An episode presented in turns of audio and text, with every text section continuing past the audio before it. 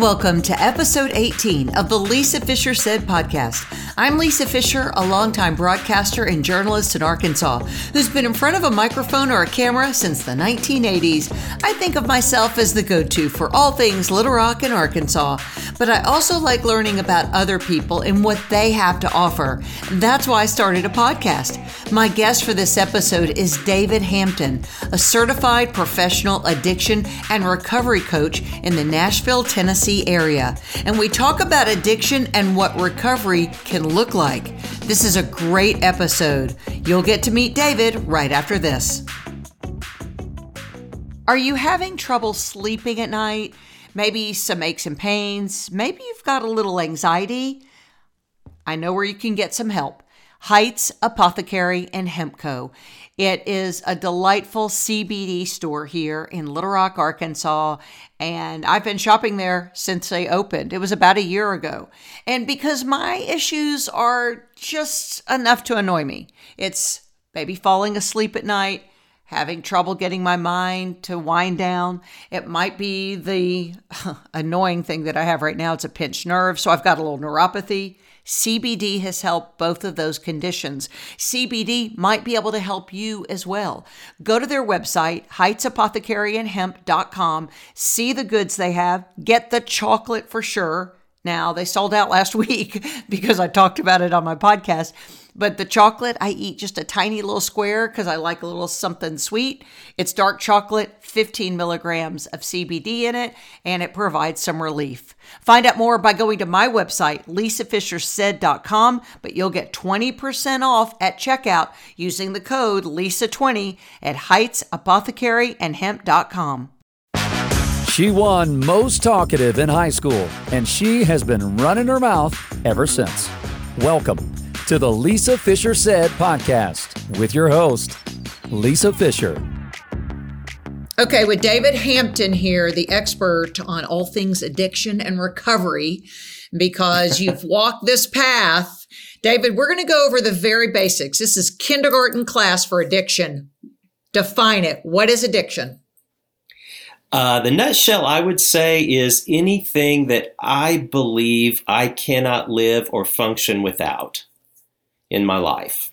Um, that's you know that's a that's a big question for you know such a simple one, but it's everything boils down to that. Now we can get into with with substances and chemicals and things like that. We'll get into um, physical manifestations, things that might be dangerous, withdrawals, what those things look like, you know, with alcohol, DTs, opioids, you know, you've got a whole other category. But um, one thing that process behaviors, you know, things that aren't necessarily substance, um, things more like, you know, sex addiction, gambling, food, those kind of things. Um, those, the thing that shares with substance use disorders is both uh, parties in those camps are living with something that they don't believe they can do without or function without, apart from. And you were a person who walked that path and um, from time of when you realized, or when someone thought it was an addictive behavior to the time you sought help, that varies among mm-hmm. millions and millions of people. But uh, tell me a little bit about your journey. Well, I knew I had a problem a long time before other people did.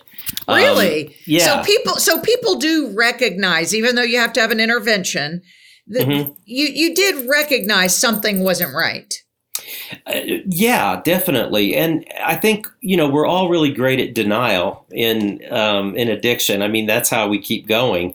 Uh, we have to believe that um, this isn't true, and we try every way in the world to make it not true until we just can't deny it anymore. But people who are high functioning in their in their behaviors, in their disorders. Um, are really kind of fascinating because it looks so good on paper. You know, I can still perform this, I can still do that, I still come through with this. I haven't lost my job, didn't get a DUI. You know, um, I managed it, uh, but it began to take up more and more and more of my time and energy and resources to the point that I couldn't hide it anymore.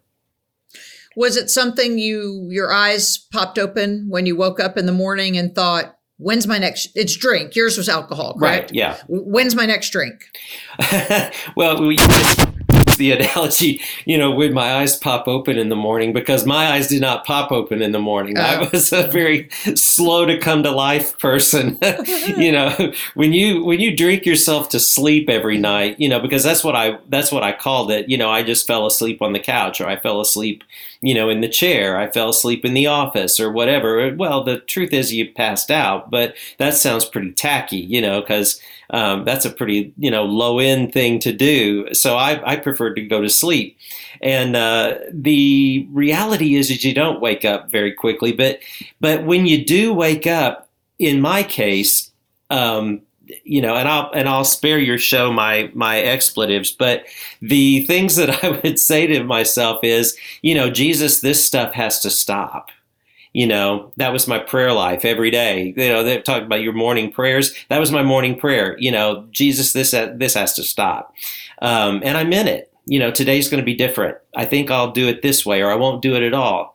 Um, I'm gonna I'm gonna really try today to um, manage myself better and use better judgment, or I'm gonna be more sincere in my repentance this time, or um, you know maybe I'm missing something in my in my secret uh, pact that I'm making with myself, so I'm gonna be more diligent. And by noon, I would start to feel like, well, I don't think you have to give it up completely um, you know, so, by four o'clock, yeah. I was going back because my, my ritual often included taking my discarded alcohol to a dumpster somewhere and, and dumping it. And I have gotten in dumpsters. I've got a whole, you know, episode in one of my books about that. But I have gotten in dumpsters, gathered up my booze, and gone home and drank again that night because by four in the afternoon, I didn't believe I could really do life um, without it. And I didn't want to. And I thought, I've overthought it. I'm going to do it differently today, and it won't end up the way it has the other, you know, last five years. Because I drank every day for five years. I mean, I didn't miss one on purpose. You know? And you come from the paradigm, not only a, a Christian, a Christ follower, but you're in ministry and a part of um, you're in Nashville, the hub of music, of course, and you were part of uh, was it Christian singing groups too? Well, I, I played a lot for artists on the road for a number of years, and I had two songwriting deals with Christian publishing companies, major Christian publishing companies, when I first came to Nashville, and um, and then I was on a church staff for a long time at a pretty large um, church with a lot of high profile um, country and Christian artist people. And um, my role was uh, worship leading and uh, director of music and worship ministries was my title. And um, the interesting thing was, I didn't feel conflicted because I thought I could manage it, and because um, in my particular circles, alcohol socially was was acceptable um, it's just that the five o'clock news for me had become a social occasion, and uh, right. uh, you know that was uh, that was not in the in the way that my friends and other people I knew were enjoying it. And uh, but I did. I worked in in church ministry for a long time, and that's a that's a whole other golly, you know, um, the life as a as a ministry person who's suffering is a very lonely one because you've created a persona and then you've got to maintain the persona and then the persona's not working anymore and then when you get sober you got to figure out who you're going to be and then you're mad at everybody well too then yes then you've realized i've been a liar i've been mm-hmm. a fraud mm-hmm. and and it admitting that you weren't who you said you thought you were. right. So you have to reintroduce yourself almost, right? You have well, to reinvent yourself. Yeah. And the interesting thing about, you know, kind of being the liar and the fraud is that um, you're lying to yourself first. And so if you can't tell yourself the truth, you're not going to ever be able to tell the truth to anybody else. And it blocks so, intimacy. So you're right. you're just really thwarting any intimacy. Right. Yeah, and you're you're living in this sort of illusion and delusional place, and there's no way you're going to be honest with everybody else because you can't even tell yourself the truth. But David, kind of in your defense, you had a very uh, challenging home life in that you had a terminally ill wife who Mhm. passed away from multiple sclerosis and Mhm. was that in 13 Uh, 2013 yeah, 2013. Uh-huh. so w- when did you come to grips with your alcohol problem in 2005 and um, that's um, when i really uh, got sober. And the interesting thing then was that i you know even our sobriety we make pacts with god you know we were bargaining all the way in and all the way out. Um, i decided that because i was doing the right thing quote unquote i was going to get sober i was going to straighten things out i was going to um, finally take responsibility for my life um, at 45. Um, I thought my life was going to get easier. I thought God would reward me somehow. I didn't think it maybe consciously, but unconsciously, I believed that God would somehow reward me and it would get easier. Trisha would get better, life would get um, simpler, more manageable, and it didn't. Oh got you worse. thought if you did this god will do this Right. Yeah.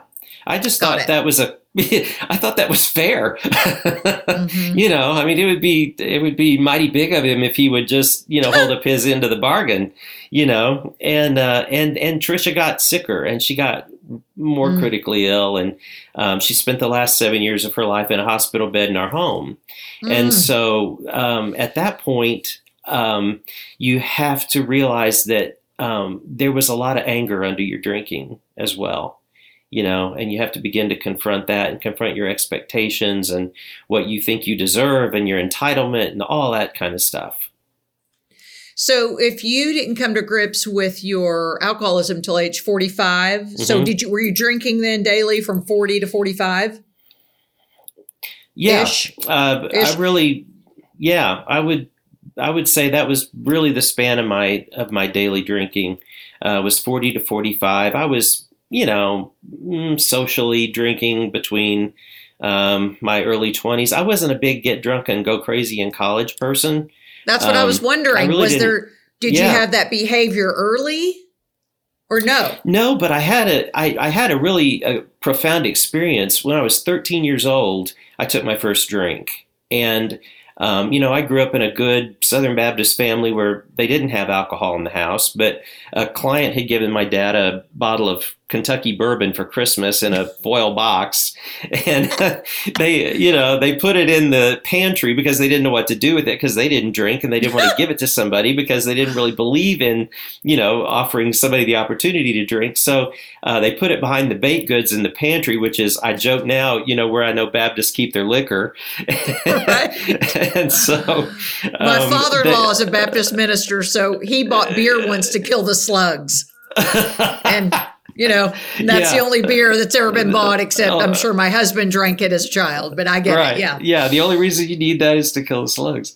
Um, but but they had this, you know, tucked away in there, and I was fascinated with it. And I don't know why I always kind of had a fascination with alcohol as a kid, but uh, maybe it's because my parents didn't do it, but my aunt and uncle did, and I knew that um, it looked fascinating. But I wanted to taste this, and so they were gone to a Christmas party one night, and I poured myself this drink. I didn't know how to pour a drink, but I poured myself this drink at 13 and I can remember exactly where I was and exactly, you know, the the family room we were in in that house at the time. It was the 70s and, you know, the wood paneling, Charlie Brown's on TV, the Christmas lights are on, and I'm in there sipping Sprite and Kentucky bourbon in a uh, you know, a juice glass on the rocks and I filled it Oh about half gosh. and half.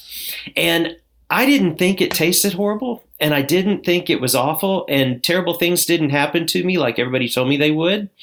And I began to feel what I interpreted and still do really uh, what I what I experienced as peace for the first time in my life. Oh, because it not- took the edge off. Right. I was not anxious. I was not ashamed. I was not wound tight. I was not um, any of the things that I felt when I when I when I wasn't, you know, apparently drinking. But I thought, why would anybody not do this? This is this is like a warm hug from God, you know. I mean, it, it seriously is just like God meant for me to feel this every day for the rest of my life. Um, why, you know, why would anybody pray for peace when Bacardi sells it for nine ninety nine? You know. So well, it could lead to dancing, and that's you right. know, you know, things go downhill yeah, from there. We, we know how that goes. so yeah, Well- so yeah, it was it was a it was an experience that I pressed pause in my psyche in that moment and said, I I think this I think I've been lied to, and I think this could actually be a really good thing.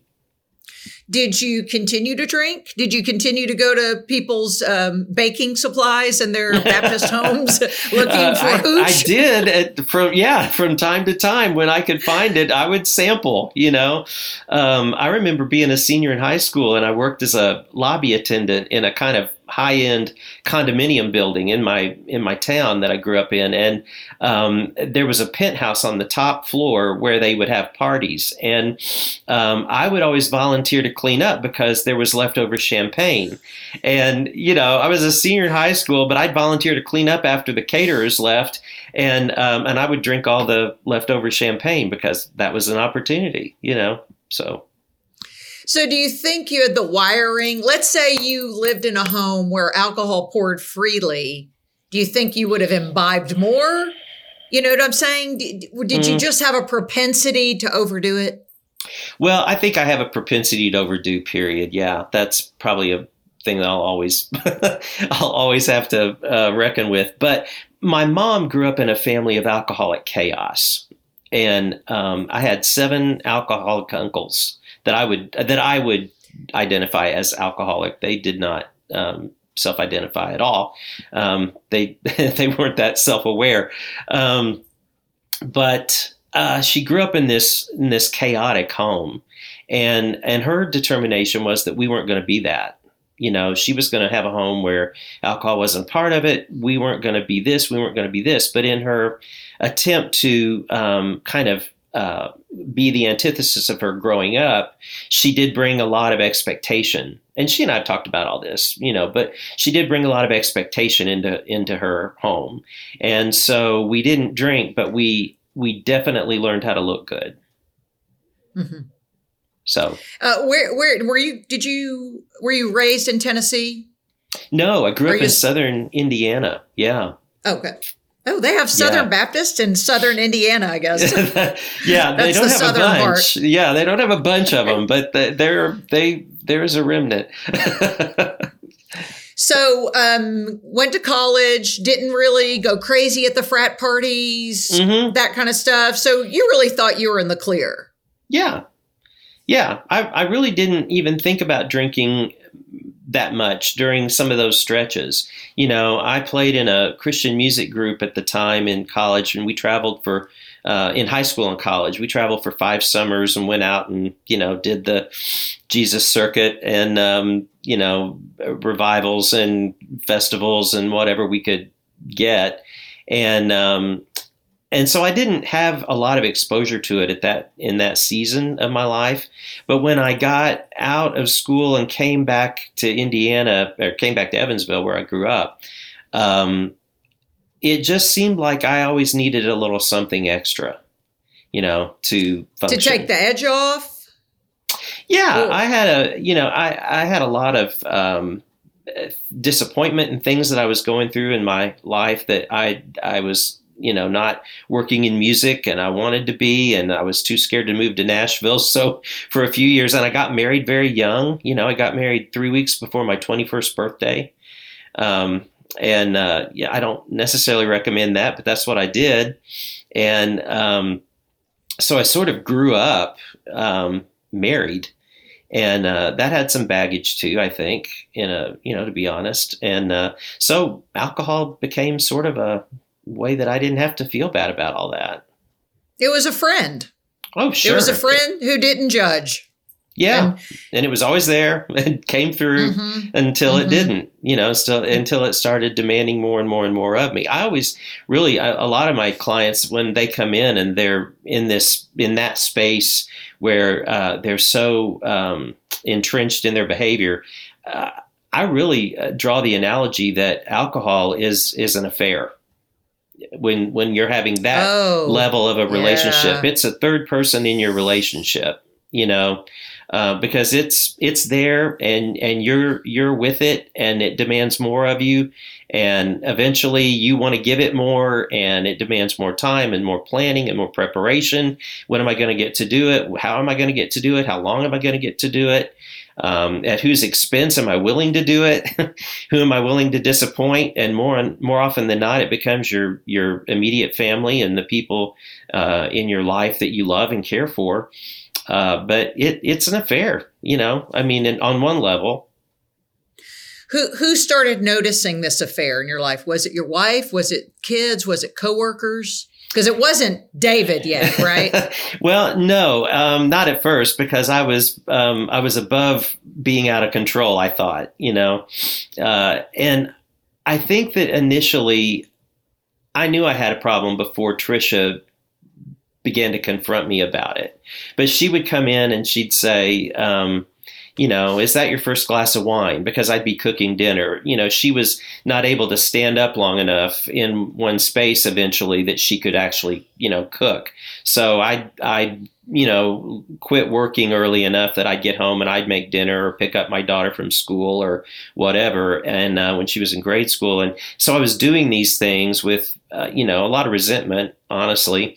Um, but Trisha would come in and she'd say, "Is that your first glass of wine?" And I'd be like, "Well, yeah." Why? Why? Well, in my mind, it was my first glass that I had dirtied up. So it was my first glass of wine. If you want to know the truth, you'll have to learn to ask better questions. You know, like how many times yeah. have you filled up that first glass? You know, that yeah. would be a fair question. But um, that was not what she asked. And so finally, one day, I told her, and I knew I was kind of in trouble when I said stuff like this. But I said, if you didn't nag me about this, I wouldn't have to lie to you. Because she was it wasn't your problem. It's because somebody caused the drinking, right? right? So you gaslight people and you kind of make right. them feel bad for feeling suspicious. But, you know, mm-hmm. she's noticing things. And, and then she, you know, then we, as time went on, we had some pretty, um, pretty intense battles over, you know, I would go to get my, I, by then I was drink, drinking a lot of rum and Diet Coke and, um, at night. And, I would start out with wine in the afternoon while I was cooking and fixing dinner, and then I'd graduate to rum and Diet mm-hmm. Coke while I watched TV or did other things. And by the time nine o'clock rolled around, I was going to sleep.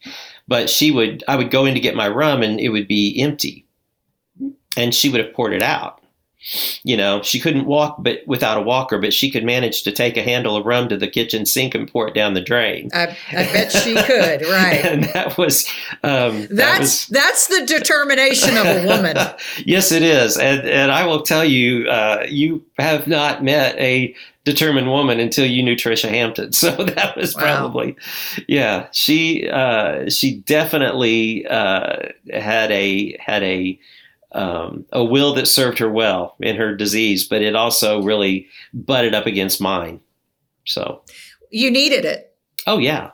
Yeah. You needed the bristle, the bristle of that. Yeah. Um, that's a technique a lot of families do is pouring out the alcohol. Mm-hmm. It's really subversive. I mean, it, it it's it's so manipulative because we're do. I mean, a family member would do anything to save mm-hmm. a husband, a spouse, a child, a daughter, or whatever. Absolutely. Um, but it probably then adds resentment on your end, the oh, drinker's yeah. end, which leads to and my then, entitlement, which right, exacerbates right. my it behavior. It just spirals. Yes, it yeah. just spirals. So, uh, so anyone listening right now, should they stop the pouring out the hooch? Well, you know, if it makes you feel better, you can keep trying, but it's not going to change the behavior of the person who's suffering. You know, it's just going to inflame the situation. So, what was your rock bottom then? Well, um, I had a gosh, I guess I had a few, but um, one, um, two instances that were pretty close together. I mean, they were probably within six months. Um, one instance was a New Year's Eve that my daughter, who was about, I'm trying to remember, she was probably uh, 14 or 15 at the time. Um, and by then and and she said I'm going to have friends over for New Year's Eve and I don't and I don't want you to drink because you're just too talkative and you're just too friendly and fun and and I just don't want it, you know, cuz I wasn't the drunk that threw furniture and caused chaos and did terrible things Again, to people. And you justified that behavior of. I'm not the mean drunk, I'm a happy drunk. yeah, I just check out. What, you know, what do you want? And so I was like, well, you know, so I was really offended, of course, that she would feel the need to ask me that. I said, fine, fine, fine. I just won't drink, you know. So have your friends over. I'll behave, whatever. And uh, again, I'm the victim, of course. And um, you Did you to, abstain that night? no, I did Oh. not. And and that's kind of the point was, you know, they were having fun off in the great room. Everything was going fine. And I was alone on New Year's Eve. Trisha's asleep in bed. You know, it's just not a big festival for me. And so I just decided I deserved a drink, and how dare anybody try to get in between me and my alcohol? And it was unfair of Lauren to ask me that. So I'm going to go in, and while they're busy, I'll just pour something and take it back to the back to my part of the house. And um, so I went in the kitchen and I was pouring myself a rum and diet coke at the counter, and Lauren happened to come around the corner of the kitchen to get some food or something, and um, and she saw me, and there was this look on her face that just said, you know, um, it was it was a look between disgust and disdain, and you're pathetic and hurt and pain, and it was like if you could roll all that up into one look one Mm. expression and um and i saw her face and and our eyes just locked and I, all i could do was look at her and say i'm sorry i'm sorry and she just turned around and walked out she didn't get mad she didn't go crazy she just turned around and walked out So you were saying, I'm sorry, but I have to have this life preserver to make it Yeah. one more day. yeah yeah And were was a- you sorry? Were you sorry? In as sincerely as I could be at the time, I was. I wasn't just sorry I, I got caught. I was sorry that I had to do it, that I believed I had to do it, you know. And and I think the other the kind of really bad situation was that um, uh, Trisha and I had gotten into a big argument one night, and um, I had been doing a lot of things that she needed. She had had a lot of special needs by then, and um, you know, she was giving me a lot of flack for drinking because it was too much. It was this, it was that.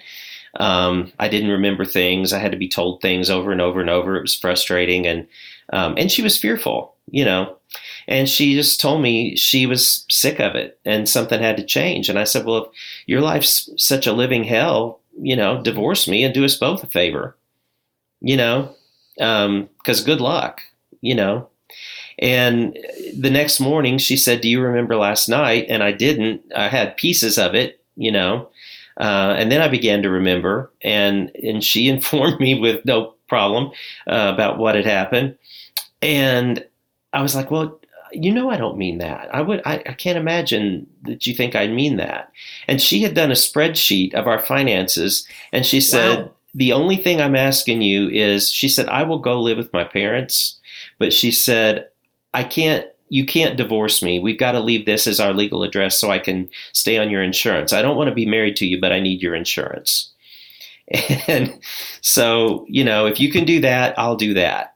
And she was serious. I mean, she was as serious as a heart attack. She was, oh, I bet she was. you know, she had done the math and stayed up and, you know, clacked away on her computer and um, she had it figured out. And I thought, well, you know, these things are these things are starting to they're starting to roll together. My hands were shaking. I wouldn't I wouldn't hand someone a pen at a meeting um, from across the table. I would scoot it so that they wouldn't see my hand shake.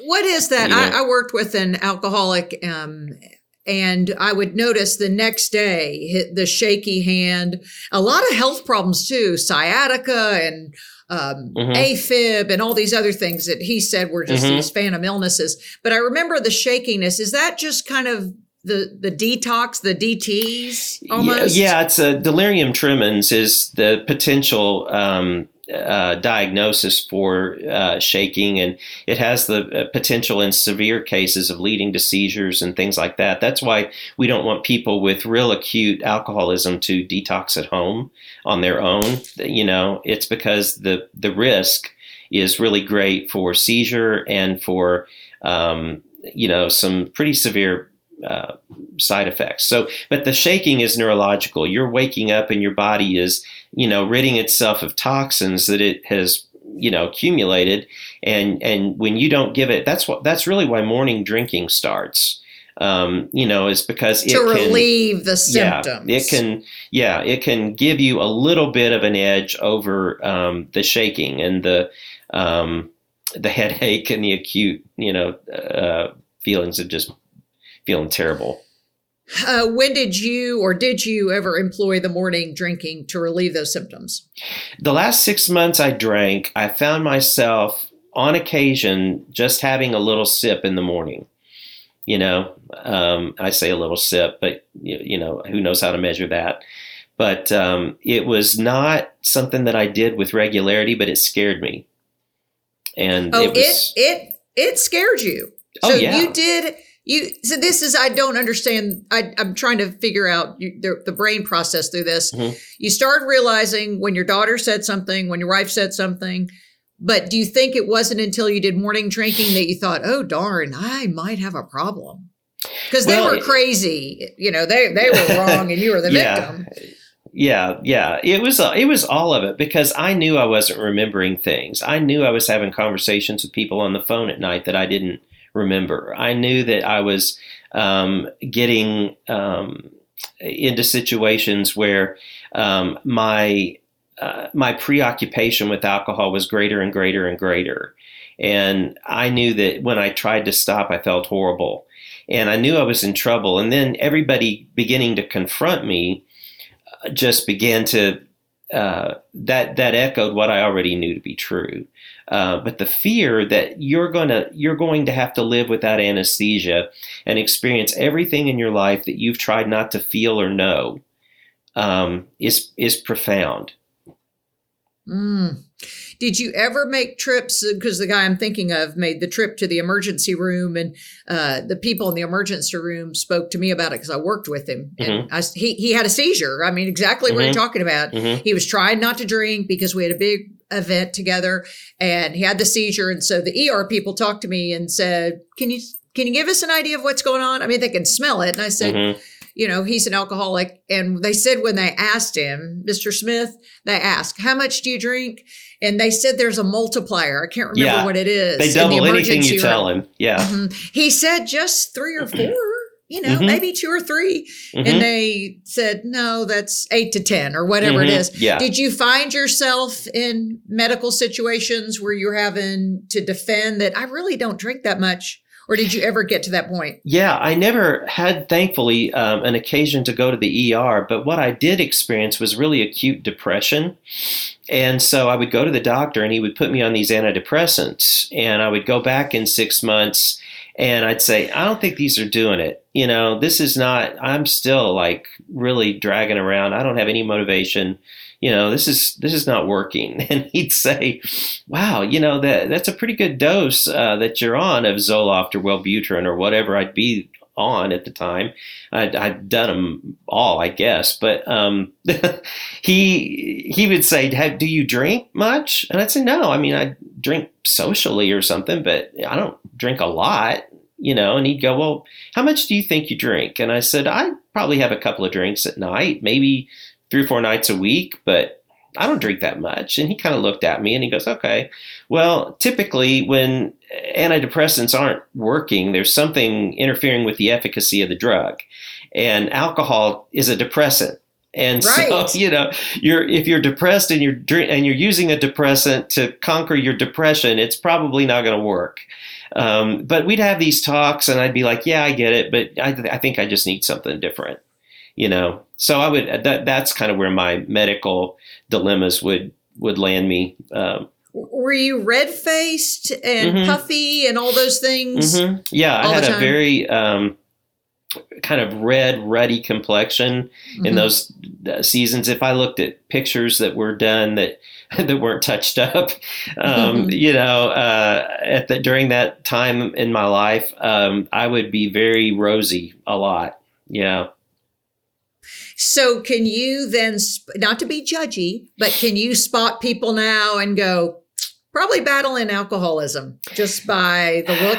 I think there's a, a strong element of truth to the, you know, if you spot it, you got it kind of thing. Um, yeah, um, I, I can almost guess with pretty strong accuracy when somebody's dealing with something like that. You know, is it a relief for them because you've walked it, David? You know, you know this road when you confront them and say, "Are you drinking too much?" Can they look at you know? Because you'll say, I, "I walked the path." Do they look at you with sad eyes, going, "Yes, and I need help"? I guess it, every journey is different. Yeah, I guess you can't yeah, I think it's I think it's different for everybody, and I've often learned not to ask if they are drinking too much because no person with a problem thinks they are, you know, um, or they haven't admitted it yet, you know, unless they're at that place where they're really um, struggling with whether to ask for help or not because they do know that they're really there's a crisis, you know, but because you're an addiction counselor now. I mean, you, mm-hmm. you've devoted your life to good. That's part of the mental health umbrella. Mm-hmm. mm-hmm. Um, so if they're coming to you, have they already admitted that they have a problem or are they kind of searching? Uh, both. I, I, have people who are coming in and they'll say, um, My husband thinks I need to see you, but I don't know why. You know, and I'll say, Well, okay, I, I get that. And tell me a little bit about why your husband thinks you might have a problematic relationship with alcohol. I I've had two DUIs in six months, but both of them were not my fault. You oh, know, and you know, I'm like, okay, well, let's talk about that. You know, we kind of mm-hmm. unpack. But then I have people that come in and go, um, I'm drinking a whole lot more than anybody knows, and I don't know what to do about it um, I'm afraid I'm going to get fired, or I'm afraid to go to treatment because I, I would have to let people know. You know, mm-hmm. I'm afraid to get help because I don't want to go to those meetings and sit with those people. You know, I used to say the same thing. I'm not an alcoholic. I just drink like one. Why would I go to AA? I'm not an alcoholic. I just drink like one. Right. yeah. Right. Then what was it for you after you hit rock bottom? Did you go to treatment? Did you do AA? What what was it that fixed this? Well, I went to um, my friend Nate Larkin at the time uh, and told him what was really going on. And I wasn't sure what to do about it. And he took me to my first AA meeting. He didn't even ask me if I wanted to go. He just he just said, "It's across the street. We're going." You know. And so we literally were having Does coffee. Nate- and, does Nate hire out? Like, can he yeah. Uber people all over the country? Because everyone needs a Nate Larkin to say, "Look, yeah, let's he, deal with well, this." In his in his world of addiction, he really uh, he he is with people constantly. I tell you, he gives himself away like like crazy to people, which I love. I love that about Nate. But um, but he took me to my first AA meeting, and I was miserable. You know, I just thought this is the most awful. It's come to this. You know, this is like the waiting room to hell down here. I don't want to be here. and at that point, had you had anything to drink that morning, or were you still from last night's? No? I was still nice and tidy from the night before. You know, so. Um, but I went in and I thought, well, I don't I don't relate to the person that left his car in Paducah, but I did relate to this person and this person and this person and this person, you know. And so I started going on my own, and eventually a friend of mine um, from my church uh, came to the meeting and saw me because he frequents the meetings, and he said, "Do you have a sponsor?" And I said, "No, I don't. I don't know if I want to. I don't know if I want to get that." And you were drinking still every day oh, yeah. this? Yeah, I, I drank and went to AA and, you know, thought that I was just going to catch sobriety or something. It would happen right. to me, you know, somehow. Um, kind of like you catch a cold, I would catch the sobriety bug and then right. I'd be all better. And I really didn't go to AA to quit drinking. I went to see if there was a way I could just manage it and drink like other people, you know, because I couldn't imagine just never, ever, not anymore drinking. That'd be just terrible, you know. And so um, I, I went and, and I did meet this man's sponsor, and this guy became my sponsor for uh, uh my first few years. And I went to AA every day, but I also employed the work of a addictions um, specialist, uh, a counselor who specializes in addiction and recovery. And um, and I saw her three times a week for the first I guess, year, and then twice a week for the next two or three years, and then once a week after that. So I spent a lot of money and time with her and going to AA and sp- spending time with other recovering people um, because uh, it was interesting. My first sponsor told me, um, he said, if you want to just stop drinking, I can't help you. But if you want to get sober, I can and I didn't know the difference. Okay, tell me the difference. Yeah. The difference, he said, and he's proven to be right, um, is sobriety is the difference in taking everything that you think you know, believe, the narrative that you're telling yourself, um, your values, everything about you, and laying it all out on the table and sifting through it. And everything from God on down. And some of it will make the trip back and some of it won't because some of it's not true you know and we're gonna we're gonna keep the truth. But um but that's living soberly living an integrated the good and the bad and the ugly all can live in under one umbrella and we're gonna we're gonna fire the persona you know we're gonna get rid of that because it's not working for you. It's just something you have to maintain and prop up. So in all this honesty over this period of time and especially with therapy um, I began to get really aware that um, I felt really conflicted because a lot of the things I thought I knew, I didn't know. And I worked in a belief system that sold certainty to people, you know, um, the church, you know, and I wasn't sure that was altogether the way I saw it anymore. And that created conflict. And so I always tell people sobriety is going to be the most disruptive thing you do. Um, it's going to it's going to interrupt everything um, so at that point, you were pursu- you were pursuing sobriety then. Mm-hmm. By then, yeah. How long was it before it took? I had a few relapses, you know, but it finally um, seemed that they were fewer and further apart, and then it just got to be something that I just didn't want to do anymore and it was hard to explain. It was sort of that psychic shift, you know, that that the cognitive restructuring had finally gotten enough foundation that I just didn't want to drink. Um, an aversion? I think it was more. Um, I mean, maybe it was an aversion, but I think it was more a um, a place of feeling like this is obviously not going to end well anymore. um, this is proving to be true. And so, if that's the case, why am I so insistent on sabotaging myself?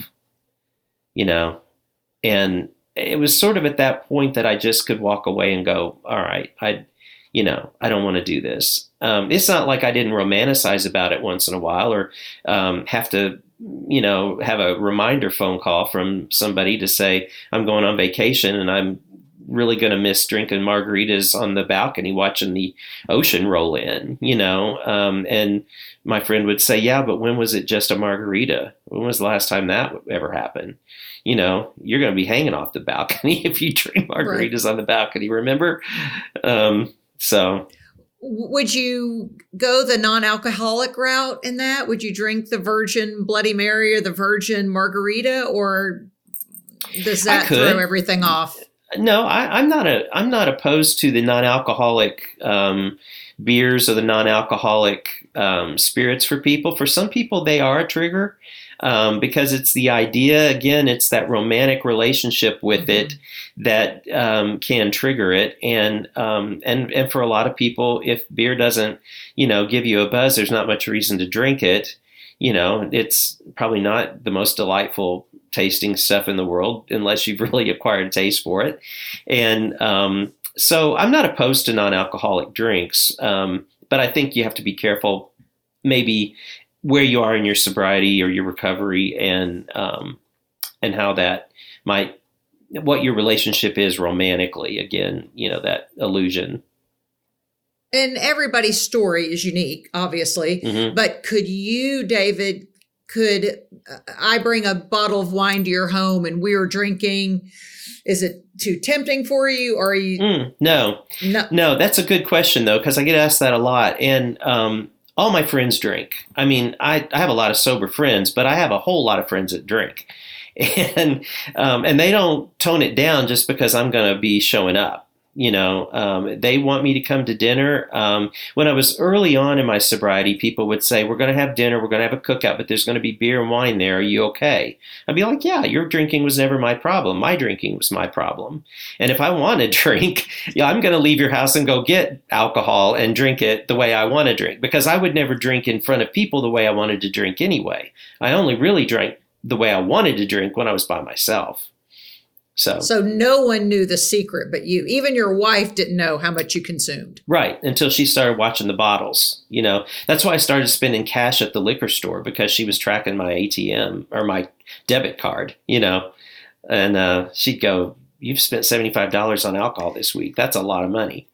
And You're probably rich now. Think of the money you've saved. it, you know, it really is remarkable how much you have left over in your checking account at the end of the month when you're not um, making several trips. Yeah. Well, one philosophy that it really intrigues me, and it uh, when you and KK and Nate were on my podcast recently, it was, and I hope I'm saying the words right, the manage moderation. Mm-hmm. It's it's the it. So let let's talk about that. Define that for me, and we'll talk about how that can be a part of somebody's life if they're battling any time or they're walking sobriety. Yeah. Well, that's a great a great question because there are models that are emerging, you know, both in behavioral health and the recovery world that are saying, you know, for some people alcohol is a manageable substance. And that is true for some people, but I have to be careful because statistically we know that um, people who got to a point where they had a physical addiction with alcohol, not just an emotional dependency, but a physical addiction. They had DTs, handshake, um, cravings, you know, this kind of thing. Percentage wise, those people aren't successful in managed moderation. So if you're a person that is experiencing um, cravings, withdrawal, irritation, all these different things when you when you don't drink, when you need to drink, um, you can probably just forget trying to do managed moderation and if you can spare yourself the the aggravation because it typically leads you back to where you were. Um, but for some people, we know when they get out of bad marriages, leave certain jobs, um, they get out from under certain stressful, you know, experiences, um, or they come to grips with their trauma. You know, they do their their trauma work and they do some of this uh, kind of stuff that we know addiction is rooted in, um, they can go back and have a moderate relationship with alcohol. But again, I want to be super, super careful with that because um, those models tend to work with people that um, their relationship to something was situational more than it was an actual chemical dependency. Because there are heavy Okay. drinkers, and then there are people who drink alcoholically. Oh, say that again. There are heavy drinkers hmm and people who drink alcoholically. Where did you find yourself? Um, I would put me in the alcoholic category, and for a lot of people, that that's a shaming word, and I don't I don't really use it as a self-deprecating term. I just simply know that in the substance use disorder world, which is kind of where we're being asked to begin to term things, to identify things, um, there is a about there are about 10 things that the DSM outlines as a substance use disorder. Um, and if you get over about six of those yeses, you know, then you're probably in the danger zone. You know, four, you're probably questionable. Um, I'm 10. you know? Okay. So it's kind of like, you know, when I quit drinking, I would have had to say yes. I would have had to say yes to 10 of those, all 10 of them, you know, in some capacity. So Now, aren't aren't there pharmaceuticals though to help with that compulsive behavior or to make alcohol not taste good? Well, uh, there are a couple of things. There's antabuse, which makes you sick, um, that they would Right. give someone. And antabuse is kind of extreme. Uh, Not a lot of people use it right now because what happens typically is people want to, they, they think if I give you something and it makes you sick when you drink, you won't drink. Um, but what happens is when people go off the antabuse, unless they've really done a lot of therapy, um, they're going to drink again. you know? But there's a drug called naltrexone or um, Right. you know in the that's the oral medication. The the shot is uh, vivitrol. The oral medication you take daily the shot you get maybe when you leave treatment and you give it about once a month.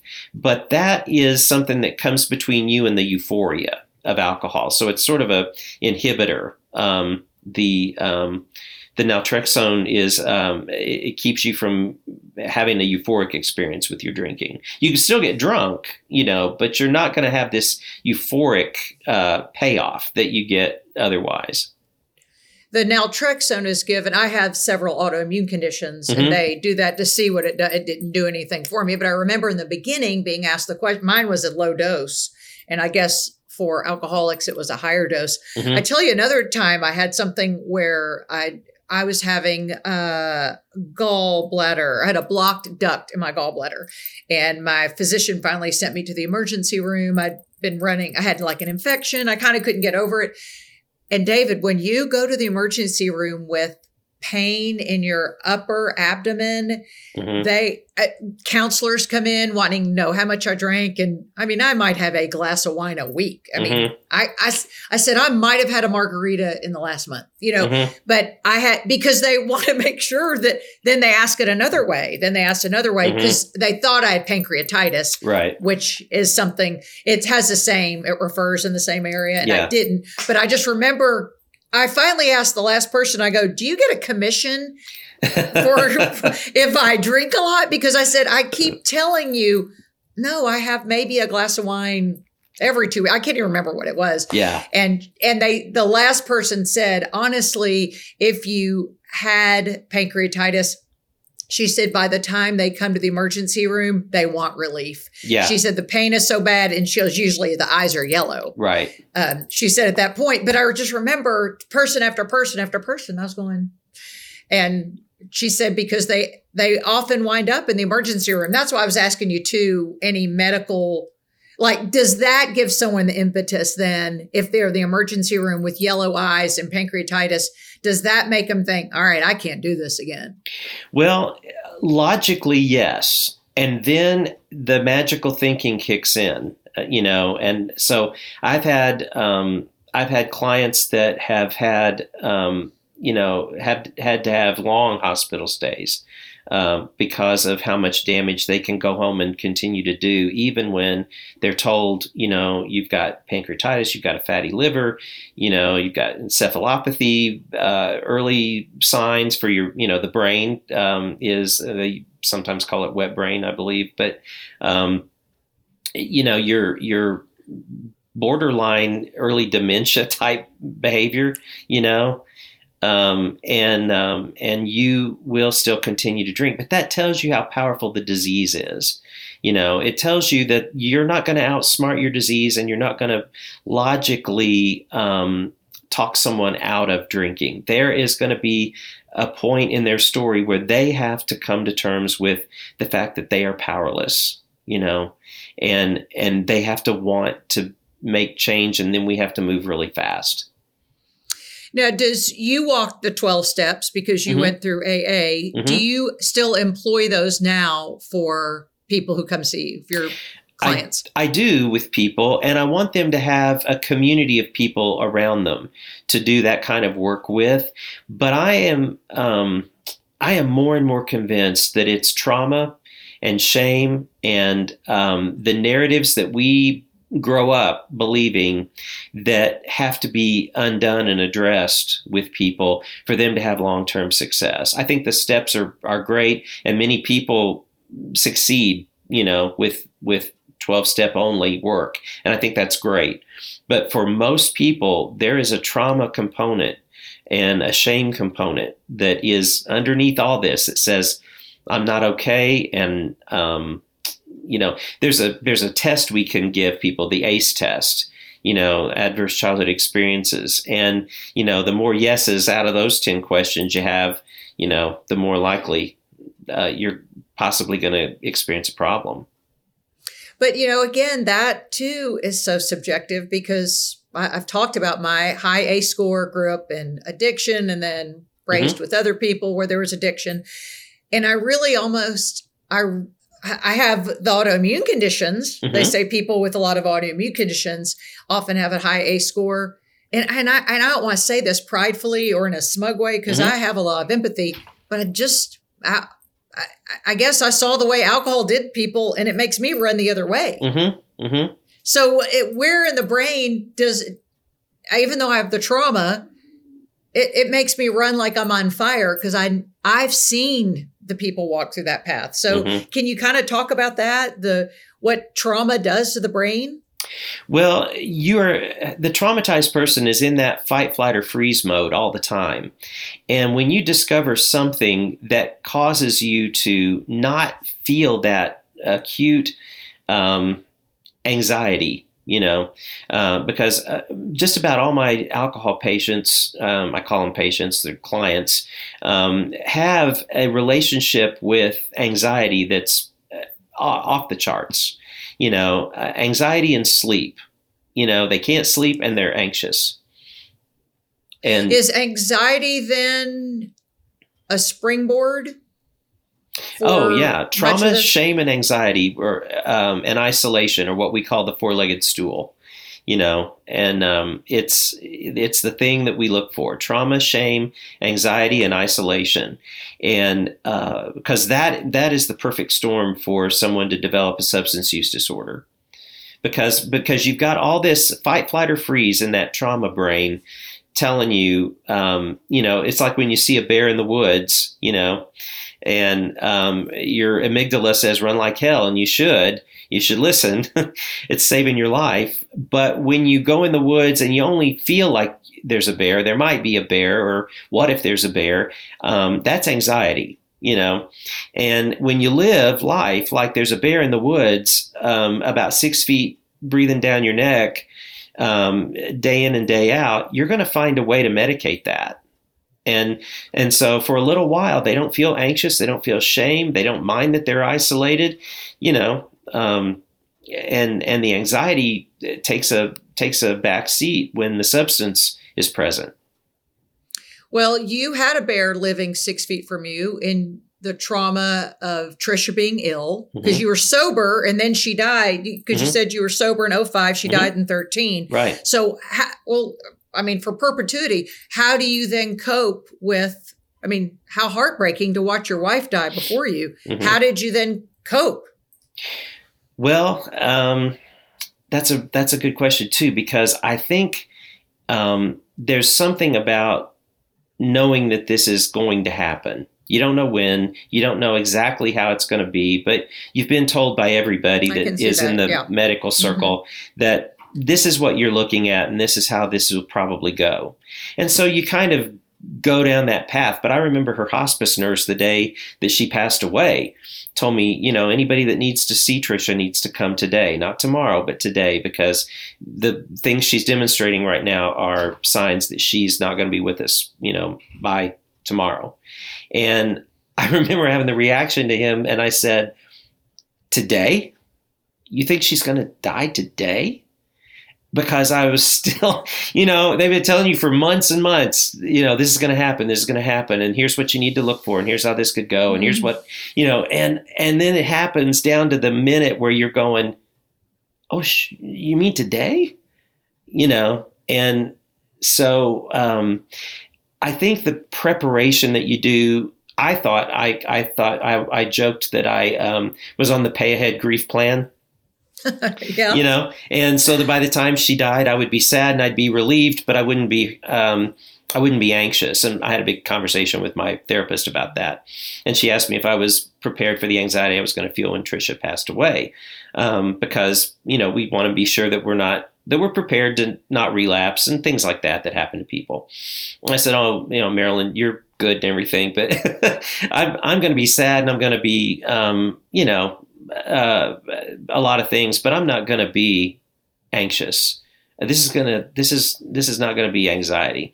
And man, you know, the thing that, uh, and not to go into a long story, but the just the the, the nutshell is she passed away at 10:30 that night. The funeral home came and got her body at midnight, and at 6 a.m. the next morning, I woke up in my room because I stayed in the room across the hall. Um, at 6 a.m. And my first thought was, I got to go move Trisha. I've got to go turn Trisha. And I went in there, of course, she's not there. There's no Trisha. And then there was no Trisha that needed lunch. And then there was no Trisha that needed afternoon medicine. There was no Trisha that needed this. And you've got this sudden big gaping hole in your life, you know, of time and where all your energy went and all of that. And so it did produce anxiety. Marilyn was right.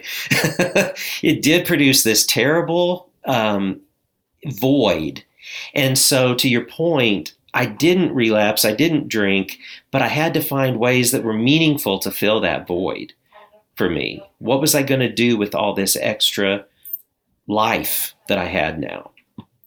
And uh, do you, yeah. do you discuss all this in your book after the miracle? I do. Yeah, I talk about that pretty pretty deeply uh, in pretty much um, a, lot of depth about that because I think that that's something that people um, both dealing with addiction and chronic illness caregiving um, in the book that I, I I try to give them permission by telling how I felt and what I experienced um, to be as honest with themselves about what they're experiencing as they can because caregivers feel terrible guilt about their frustration, you know. I'm sure. Uh, I'll put that in the show notes. Um, it's a definite must read. And then your work there in the greater Nashville area. I know Great. that um, we're in a time where we can just meet people by screens mm-hmm. and video conference and um, virtually. So you yeah. can your work uh, continues to go on. Thank you so much for being here, David. You've oh, got a great message. Lisa, thank so you encouraging, so. And um, you, I mean, just continue to preach the good news of Jesus and sobriety. well, I appreciate that. Thank you for the opportunity. Thanks for listening to this episode of the Lisa Fischer Said podcast. Be sure to subscribe to the podcast, download the episodes, and even leave a review. If you ever have a suggestion on someone you think I need to interview, let me know. Lisa at lisafischersaid.com and check out my website when you get a chance. lisafischersaid.com.